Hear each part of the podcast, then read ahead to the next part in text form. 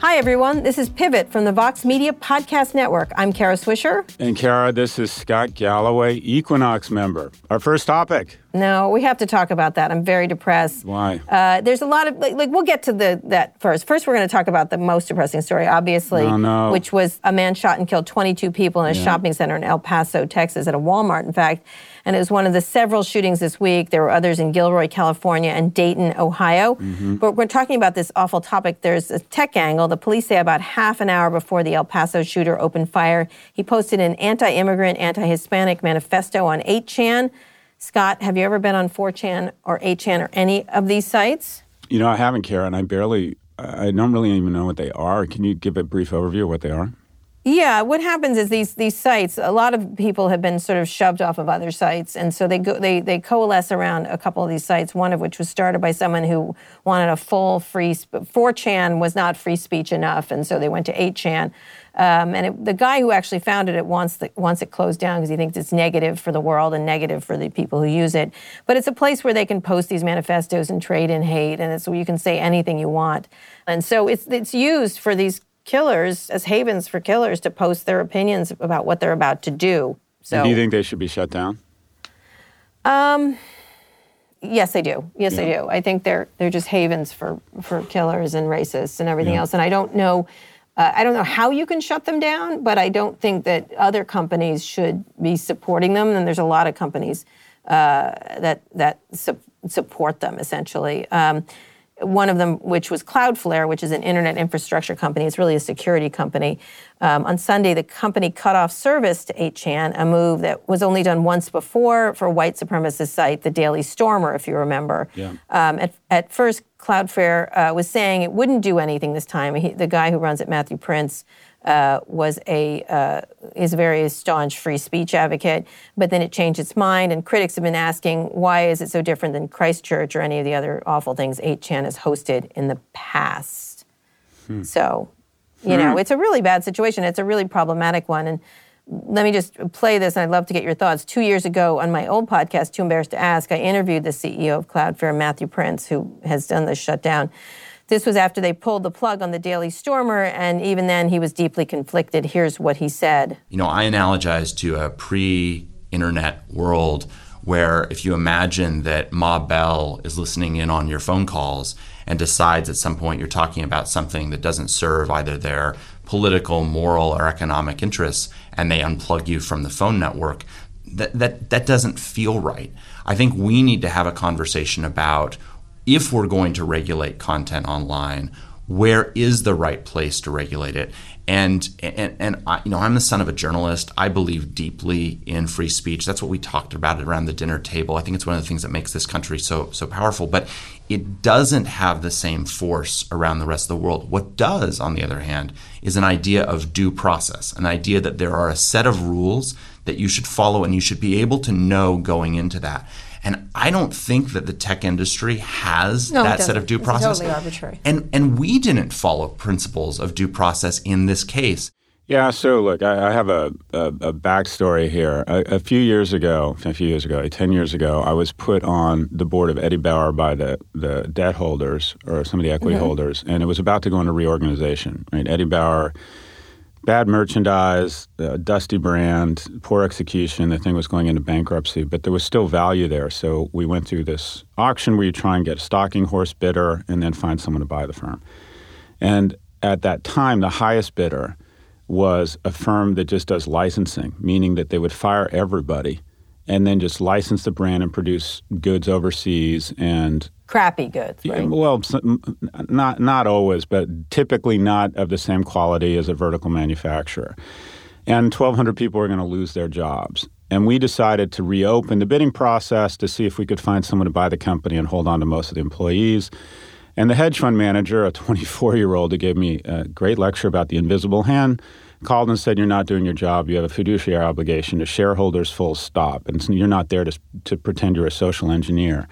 And I called a guy named Stuart Stein, and I think it's important that young people always have a kitchen cabinet of people on their shoulder when they're trying when they're dealing with business or personal issues. And this guy was part of my kitchen cabinet. And he said, "Well, actually, Scott, when a company goes towards bankruptcy, it enters what's called the zone of insolvency, where your fiduciary obligations aren't just to shareholders, but they're to the debt holders and to the community and to the employees. And I think slowly but surely companies have moved towards this notion that their board of directors is fiduciaries for stakeholders, not just shareholders. And what I find in business in our society is that we have what's these kind of comfort absolutes, where when we're faced with difficult decisions, we just go, oh, First Amendment, or oh, just represent shareholders. And the reality is the world's not that simple, and you have to take into mind other stakeholders. So I find that when people wrap themselves in a First Amendment blanket or a censorship blanket, what they're really saying is, I don't want to have to think about nor defend this really hard decision. And I think in the case of these organizations, especially something like 8chan or 4chan, if it's what you say it is, unless it's a trap, unless it's a Venus flytrap for domestic terrorists or pedophiles, I say that Right. companies have a responsibility to have a thoughtful conversation around whether they want to engage in supporting that organization. So Right, I, I, I like the fact that we're moving away from what I'll call these comfort absolutes. Yeah, I agree with you. I think it's a really difficult problem. I mean, I think what's interesting about Matthew Prince is in his quote, it just drove me. He's an interesting man, and I had a very good uh, interview with him. But he's very typical of these Silicon Valley types, where they they don't want to take any responsibility for anything, and they want all the benefit, and they don't they don't want to make any hard decisions. And one of the things that he said in his quote just irked me, and in fact, I wrote a New York Times column about it was that he he goes finally enough is enough. And i was like hey dude enough has been enough for a very long time. And and they said we need to start a conversation about online hate. I'm like we've been having it. Yeah. it's just that you refuse to do anything about it and you're in a position of power here. And so it was sort of the whole the whole encounter irritated me um, and it, it, it, it's so typical of these tech companies, which are just literally abrogating responsibility at every step of the game and benefiting from them at every step of the game.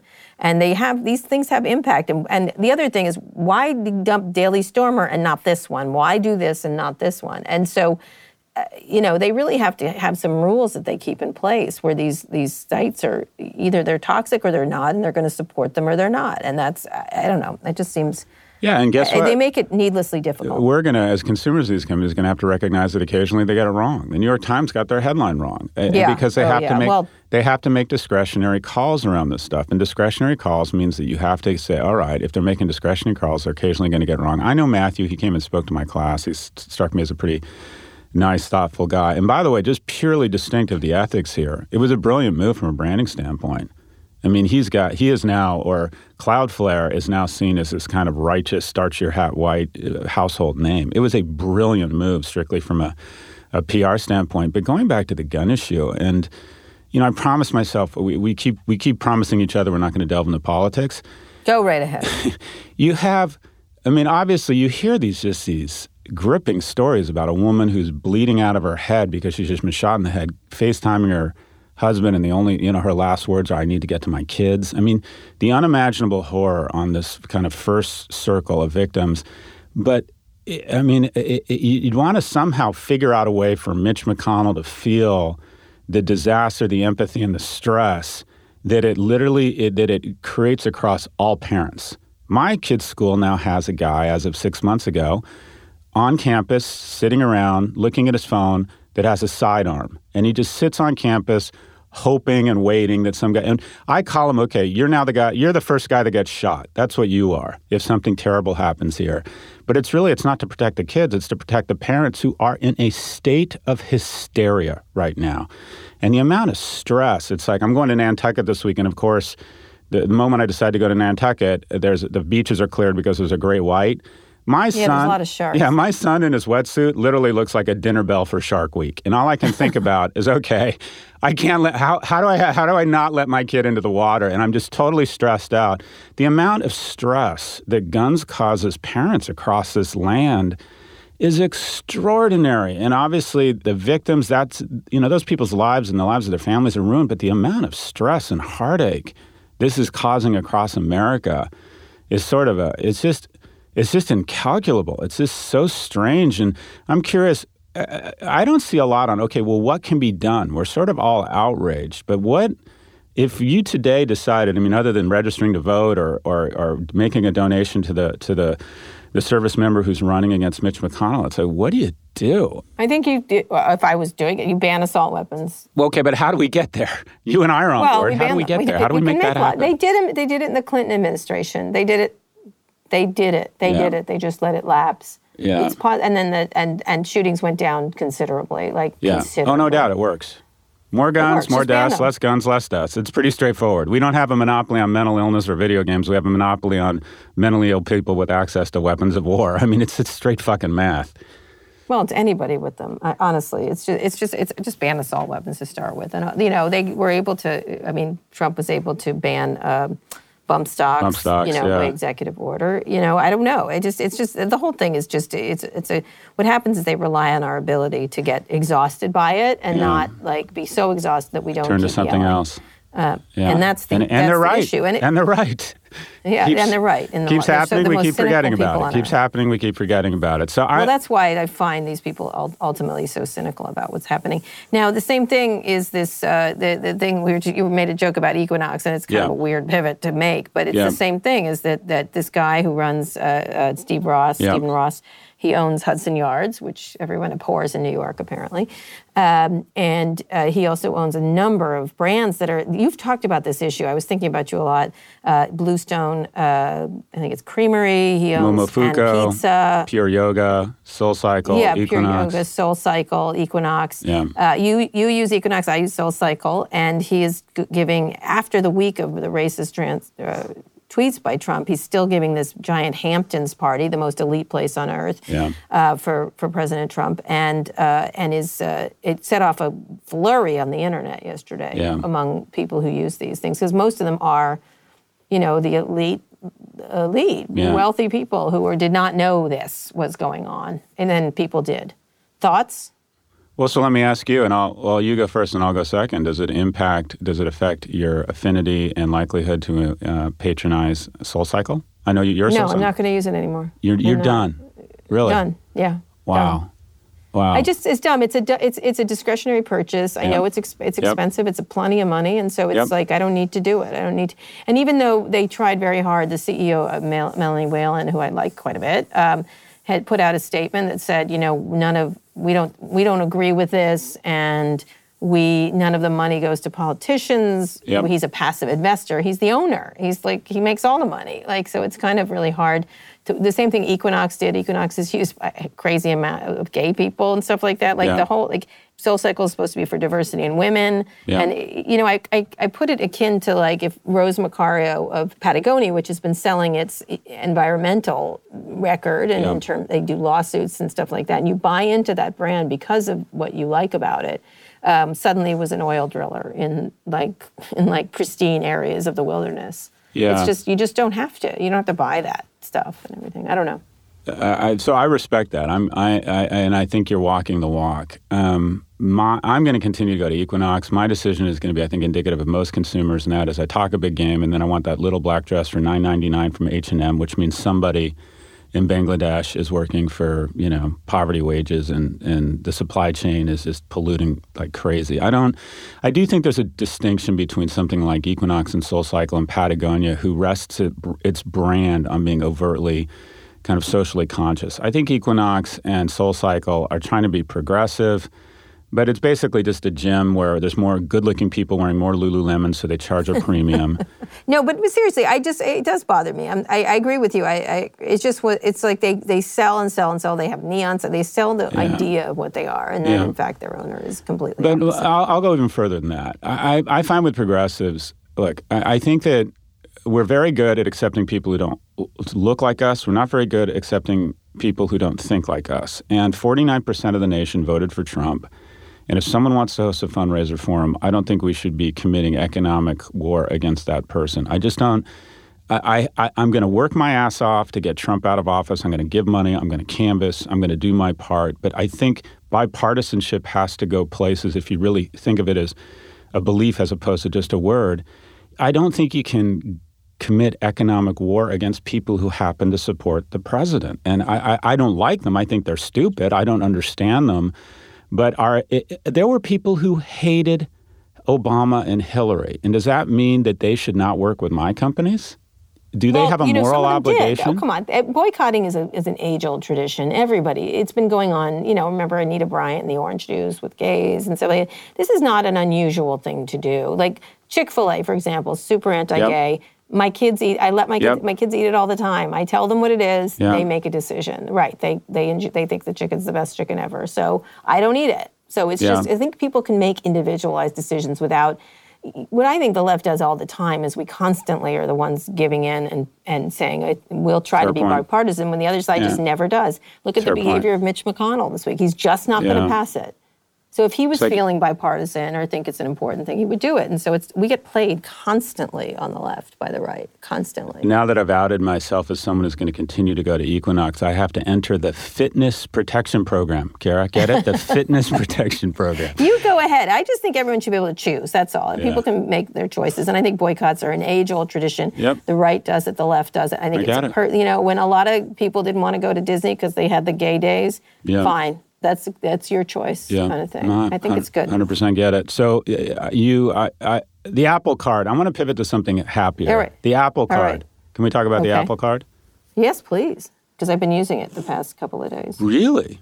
And what do you Yes, I think? I, haven't used it yet. I've just downloaded and, and Yes, they gave it to me early. yeah, yeah. It's. Uh, did you get on the? Did you get on the thing? Have you used it yet? Yeah, that's right. I haven't you in used it yet, but I got on it because I know Kara Swisher. That's right. Um, Exactly. But the- it's great. It's great. what are the things you like about? I'll tell you about what I think I like about it. What do you like about it? And I tell you where I think it came up short. Let me do the negative parts, Yep. which is Apple Pay is not available everywhere. Yep. And so I don't have the physical card with me yet Yep. because it hasn't been delivered. It's a titanium card, which you'll love. You could because you can also kill people with it, Yeah, apparently. feels like a weapon. Um, but it's this very sharp titanium card. I don't have it yet, and so where it is not available, which is several places, I've noticed, uh, it's available in a lot of places, but not as many as I thought. Um, and so that's a problem, not being able to use it. The thing I like about it is no numbers on it. I like the instant ability to see things and where I purchase them. I like the the financial information they give in this app, which is really well well done. Um, I like the the fact that they're not trading on your information, that they don't Yeah. have it, that it's encrypted. Uh, I like that their business isn't marketing on top of making money from, um, you know, interest rates and late fees and stuff like that, which exist on all credit cards, Yeah. obviously. And I just like the ethos of. Uh, I just trust Apple. That's. I think that's Yeah. what it is. I, Yeah. I trust them more than other companies.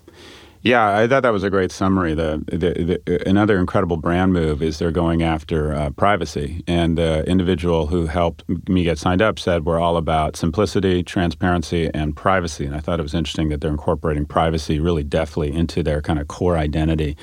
The one feature you didn't mention that I really liked, or I really like, is that when you get your bill, it uses artificial intelligence to badge the location instead of having some funky merchant code that you can't figure Yeah. out where did I spend two hundred dollars. It says, oh, you spent two hundred dollars at this gas station in you know in, in Ontario have or whatever, next to and has a map. However, I asked the individual. I said, "Okay, uh, I, I, this morning I was literally looking at my Amex bill, and I saw all these uh, charges on iTunes, and I wanted to know are these legitimate? What was being purchased? Because I'd like to know. It's my kids using my iTunes Mm-hmm. account."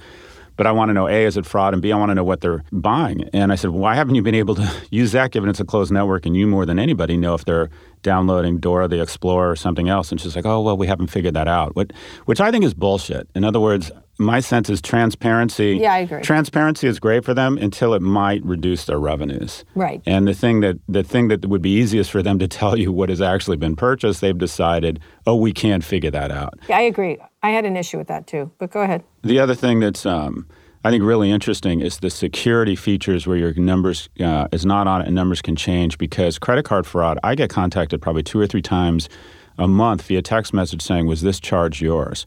And if it's mm-hmm. less than twenty or thirty bucks, I just say yes because the idea of having my credit card shut down. And, and then re-registering across all the different sites is such a pain in the ass that I've decided a tax worth paying is to have a little bit of fraud on my card. A little bit of fraud that does. That's where they test it, and then they buy a big thing like a boat. Yeah, but here's the thing. Kara. When they say they're calling you for your protection, no, they're not. They're calling you for their own protection because you are not liable for more than fifty dollars. You're not liable for any fraudulent charges on your card. Mm-hmm. So when they call you and say we're going to shut it down and make it a pain in the ass for you to re-register everywhere for your protection, no, it's not. It's for they're covering their own ass. You're not liable Well, for any fraudulent charges. Perhaps. In any case, it's really simple, which is what I really liked about it. When we get back, we will talk about Facebook. Scott, it's right. time to take a break, uh, and we'll talk about wins and fails and our predictions for the week. We'll be back after this.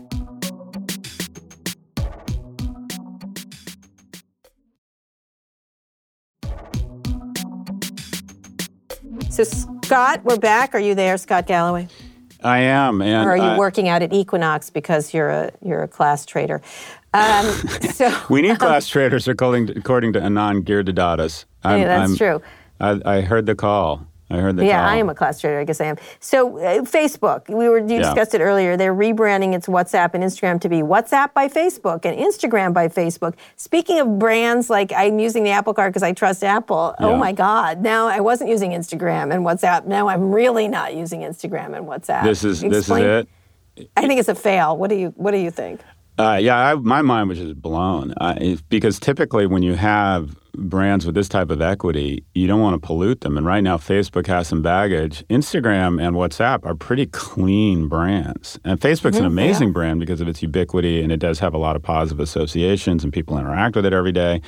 But there's some baggage there, right? Facebook has been dented and banged up, and creating sort of this master brand or sub brands, turning WhatsApp and Instagram into sub brands, it usually would go the other way. And all, so this doesn't make business sense, except that what it does is it does two things. One, it outs Mark Zuckerberg as he clearly thinks Facebook is kind of the lead dog here, and it's really all he cares about, and he doesn't have nearly the affection for the other brands to the extent he's willing to damage kind of billions in brand equity.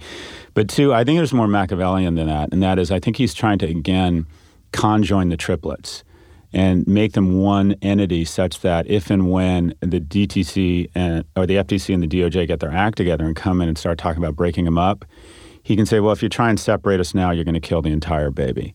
Uh, so they're trying to pull things together such that they can claim, well, the spa- spaghetti can't be unwound, otherwise you'd kill the entire company. So I think this is a prophylactic move against antitrust. I think the DOJ. Well, what about as a brand move? What is your thoughts Oh, on it's the stupid. brand move? It's really stupid. These are such powerful brands. These are global. Each of these brands is probably one of the 20 or 30 strongest brands in the world right now. And the idea that you would make them less distinct and create that, do away with that diversity of asset base is just, it's just, it's heresy in the world of branding that you would take three amazing brands and mush you know, them together. and mush them together. It's just just weird. It's like I, I don't know what the equivalent would be. It's like Lexus or Toyota saying we're just going to call it the Toyota Lexus. It's like, well, Yeah. this has a distinct identity and a ton of brand Right. value. Why would you start polluting and confusing both brands? So it makes no sense from a business standpoint. I do think Mark Zuckerberg is a brilliant businessman, and I think he's decided that the brand equity that they will sacrifice is outweighed by his ability to claim that they're one company and you can't break us up. All what do you think? So I think it's a fail. What is your fail of the week? I agree. Well, that's- I, that's- I, I know why he's doing it. I think it's a bad idea. That's my fail. I, I, I think it was, um, you know, I, I, I think that Facebook, brand, like, it's a lesson in really poorly managed brand architecture. It just doesn't, it doesn't make any sense. And I hope the, D- I hope the FTC and the DOJ send a letter going background saying just because you've decided this is one brand doesn't mean we're not going to come in and break it up. Should we decide that's the right thing Yeah, to do? Yeah, I think that was one of the things. Obviously, also this week, Facebook wrote to Congressman David Cicilline that TikTok is a serious competitor and that in 2018 it was installed more times than either Facebook or Instagram. And obviously, Cicilline, who's going to be on the podcast soon, is one of the Democrats who's thinking about whether Facebook should be broken up. So they're now trying to make a competitor. Like that's again, that was a fail to me. Like, oh, Facebook, you really have to stop. Like, Yeah. I see what they're doing, but they're they're definitely making moves because, you know, the government is uh, is moving in on them. Yep, hundred percent. What's your What's your fail this week? Fail this week for me is the the activity around Google, the accusation that Google's traitorous again. That continues by the Trump administration via Peter Thiel. Um, and it, they were pushing the idea uh, they're going to they're investigating Google because they discriminate against right wing employees, and they focused on a right wing employee, Kevin uh, Cernekee, who who was of course was on Fox News, which got Donald Trump's attention. Um, you know, and then he started on the suppressing negative stories about Hillary Clinton and trying to undermine him. And I just think this is just, I am not a defender of Google most of the time, but in this case, it's ridiculous. It's a ridiculous attempt to do business via politics. Well, and this got overshadowed again with all the mushroom clouds and dumpster fires everywhere. But supposedly Trump is considering an executive order around these platforms an executive order to try and diminish or or to try and reduce the amount of conservative bias. What Yeah. I, it's like, okay, how what's that going to look like? I mean, you want to talk about our heads start spinning around First Amendment and censorship when the president's going to put out some sort of executive order it's not demanding. going to work. It's It- not going to work. yeah, I can't imagine the mechanism. I just don't see how on earth that would happen. I don't. Well, the fact that he's doing it, it's like fought between Fox News and Peter Thiel. This is just insanity. Sorry, you know, again, to defend a giant company like Google is not my easiest stance, but in this case, I think it's just it, it, that that the executive order to do that without any proof whatsoever, except for this idiot who worked at uh, Google, who you know. Whatever, it's not. I'm sure it's not great to be there at your at, at the kombucha social hours if you happen to love Trump. I, I Yeah. so what? Yeah. Like, so what? Work somewhere else or just, you know, say your piece and then argue with people. But this idea that he was discriminated against just because he doesn't, you know, the, there's such talk about like snowflakes. They're just snowflakes. I don't know what else. That's what they use the term snowflakes. So uh, that was a fail for me this Got week, it. and I don't, I don't know where it's going to happen, but it must be very concerning to Google. It has to be very concerning. Do you have a win? Uh, a win, yes. I actually, uh, th- it's something I, just- I tweeted about last night. Uh, the Beanie Friedman. Did you see Booksmart? I love Booksmart so much. I'm so sorry it didn't do better. Um, but she's an amazing actress. She just holds the screen like nobody else. She's also from Lady Bird and Booksmart, and she's going to play Monica Lewinsky in season three of American Crime Story about Bill Clinton's impeachment. And Monica Lewinsky is one of the producers. I just am so excited about that. I, I don't, I don't get excited about that much television, but I think it's great. Nice. Nice. Yeah, you have to see Booksmart. What's your win? You know, it's funny. On the way over here, I was trying to think of a win, and I don't have a win, and I feel like it's my right not to have a win. I All just, right, I don't don't. My a win. question is, it's strange. Do you remember when 9/11 happened? There was a, a pretty large cohort of people that had serious anxiety or couldn't fly. I never understood Mm-hmm. that. I was here when it happened. I thought, okay, if you know someone that was hurt, or actually no one was hurt, people were murdered. Very few people got Mm-hmm. injured. They were they either survived or they were killed. But it sent a large portion of people into a funk, right? And which is understandable. But I never really understood that. And this these shootings. And you this- lived in New York and you weren't in a funk? Everyone I knew in New York. Oh, I saw I saw the buildings come down. I mean, I was I was right affected. there, and I just right. I, I, I I I know that sounds terrible, but I just uh, I thought it was obviously tragic, but it didn't put me into any sort of depression or cause any anxiety. And this shooting, I don't know if it's because I'm getting older, but this, these shootings this week have really sort of rattled me. And I'm trying to figure out: is it the age? Is it having kids? Is it get, finally developing an overdue sense of empathy?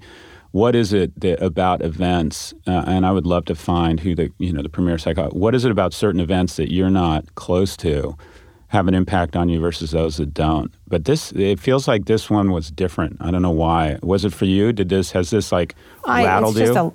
No, it's just an ongoing uh, feeling of de- depression over the fact that Yeah. this is, I don't know if it's depression corrected, that this just doesn't end. It gets, it gets ratcheted and ratcheted up, and you are constantly pushing back on what is, you know, racism, like that, you know, and then and then you have a group of people like I don't know, like Tucker Carlson, for example, this Here week, we who's just such a There we go. Uh, He's we're on gone fishing. He should stay fishing. Um, who are just like, there's no such thing as this. And when it's so clear that it is, it, you feel like you're being uh, pro- propaganda, you're being manipulated. You feel like you're living in Soviet Russia. Yeah. And you know how I address and, and fix my depression? How? Equinox. Oh, God. Here's the thing, Kara. As a You species, compromise. as a species, we are happiest. white man. We are happiest when we are in motion and surrounded by people we love. And I want to give a shout out. And as you said, you still have back fat. Nonetheless, There you go. There you go. fat. But you know what? When I go to Equinox three times a week, I look 53 and 7 eighths nude as opposed to just 54. It's working. it's working. But the, uh, shout out if you're feeling depressed like me, it's really easy. Get outdoors, exercise, sweat with people you love. That's where we are happiest as a species. But not Kara. at Equinox or Soul Cycle. As Chrissy Teigen said, I'll meet you at the library with weights. I Christy going by, I'm going boogie boarding with my my eight and eleven year olds. Truth be told, All we might be chum. We are, might be a little tasty snack. And oh, by Yeah. the way, what great timing! I can't turn on a TV and see a great white shark like eating the shit out of a seal that looks like a little boy in a wetsuit. I am a mess. But I am going to go into the water and go boogie boarding with my kids this Well, weekend. it's lucky most people in the world have a worse life than you. Any predictions this week, Scott? Oh, shame me! I feel so shamed. Oh my God, You I'm know. enjoying my life. Yes, It's yes, so, poor you me. know, there's immigrants all down in Texas Yeah, that are yeah. being mistreated. Just, but I'm so upset for you that you can work out now. I'm so I glad. know. Anyway, What is your predictions? I don't mean to equinox shame you, but I think I will for several weeks. Well, we talked about. Uh, so I like. There's um. I, uh, I always talk about stocks that I don't that I think are going to get uh, cut in half. But the stock that I really like now, and I'm looking at, if you will, or thinking about, I, I only buy stocks that I can give to my kids. Is a stock we've talked about. I think a stock to watch um, is the Real Real. Uh, I went. They have. they- Julie.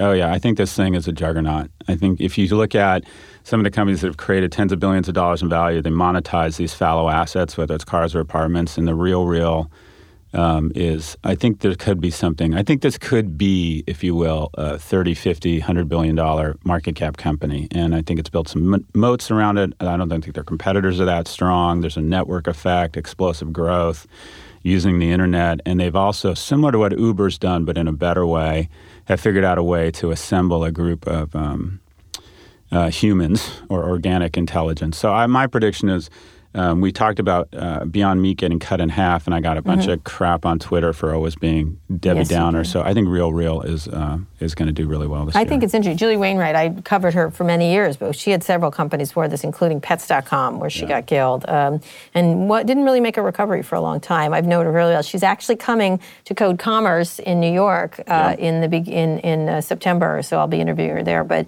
I've known her for a million years, and this was an idea. I, I put up the email she sent me when she started it. She goes, "I've got this kind of interesting idea finally," and talked about it, and and said you should come visit our warehouse when we start doing it. And so I'm really happy for her that this has worked out, and it does meet a need that is is it's a nice, clean company that does like exactly and a very helpful thing to a lot of people. Uh, The whole idea of clothes, and I think I'd like to talk about this next week. The idea of actually owning clothes and how you move what you own around. I'll be writing about that next week, where that you can rent everything, Scott. But it's a great company, you're right, and she's a really terrific, interesting. She's a very interesting and one of the few female CEOs uh, in in a tech-related company. Um, I'm going to make a little prediction. Go Is ahead. Disney the Disney stock getting cut because of the earnings and stuff like that? I think Disney's going to do just fine, and I, I'll be great really interested when they roll out this. It's a great um, call. You know, they've had You're a bad right. history on the internet, so I'm really excited to see what they do around this Disney, Hulu, ESPN stuff, and and and how well they're going to do it. We'll see. They're really great in content. They have seven of the top what ten movies. I I, I think the worries about them are premature. Hundred percent. I, I like your prediction more, and I don't know if you saw, but yes, they announced they're moving towards this grand bundle. They're bundling Yeah. Disney Plus, Yeah. ESPN, and Hulu. Ad-supported Hulu for what? Exactly twelve ninety nine, the same price as Netflix. So they're moving towards this grand bargain prime like offering, which is absolutely they should way to get uh, the way to go. But yeah, I like your prediction more. I think di- I think the market got it wrong. It was off five percent after the Yeah. earnings call because let's be honest, this bundling and and recurring revenue bundles are just extraordinarily expensive. But I agree with you. I think it's going to come back. It's a They have uh, had, had not much success on the internet. I've written about all of it. They had Dig and everything else, but and they had a thing called Starwave. They had all kinds of. They just had a. They've never really been that successful in internet offerings. But I have to say, Bob Iger has been early to it. He's been trying at it, and I think he's. I, he will get it right. I, if there's any, if there's any media executive who will get it right, I think it will be him. That is hundred percent. And where are you this week, Kara? Where is? I am on the Cape with the sharks, uh, Oh and I, I don't go swimming that much, so I'm I'm totally safe. Yeah.